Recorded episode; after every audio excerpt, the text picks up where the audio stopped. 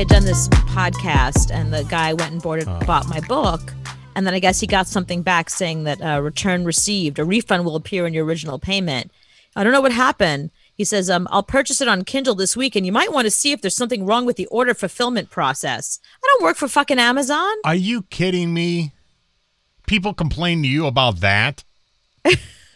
Seriously, leave me alone. Ghost that person. Do not send. Do not hit send on that Okay, email. all right, I, won't. I won't respond. Don't hit. If they can't figure out how to buy your book on Amazon, they shouldn't be talking to you.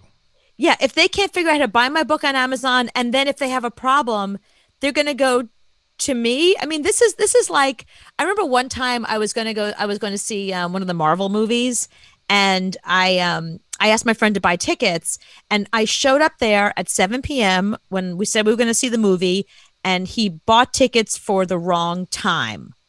So I didn't call Robert Downey Jr. and say, You should have. I bought tickets for 7 p.m., but somehow we got tickets for 3 p.m. and we missed it. Like, something's wrong here. you know what I mean? Like, I didn't call Robert Downey Jr. and um, uh, Scarlett Johansson and tell them. Yeah, when my car doesn't start, I don't call Henry Ford III and say there's something wrong. What is wrong with people? Why why would he contact you that he's having a problem with your book that now you have to call the biggest conglomerate place in the world, Amazon, and get your book fixed? It's like if I went and bought like Keebler cookies and they were stale because the store had them so long, and I was like, let me talk to an elf. Right. Give me an elf me an on the phone now. right now.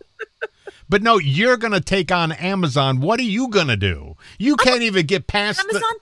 No, I, I- just hit hit order and then order it like everybody else does on Amazon. And if you have a problem with Amazon, I'm sure they have a customer service department. Why, why are you coming to me? I wrote a book. An author.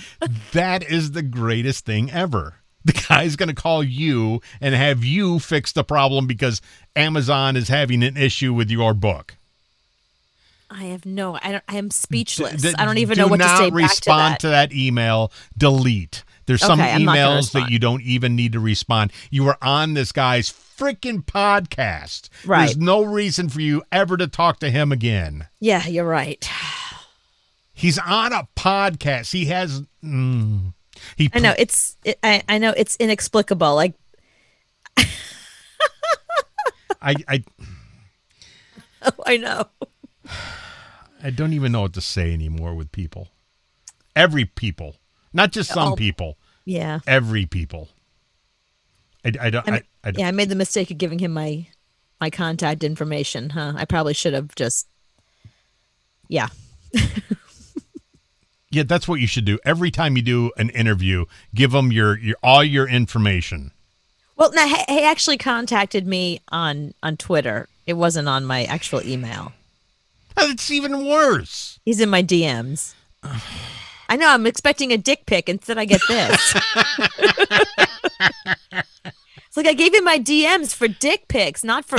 I'm Not the I'm not your at customer. me. I'm not your personal customer service. Oh my god.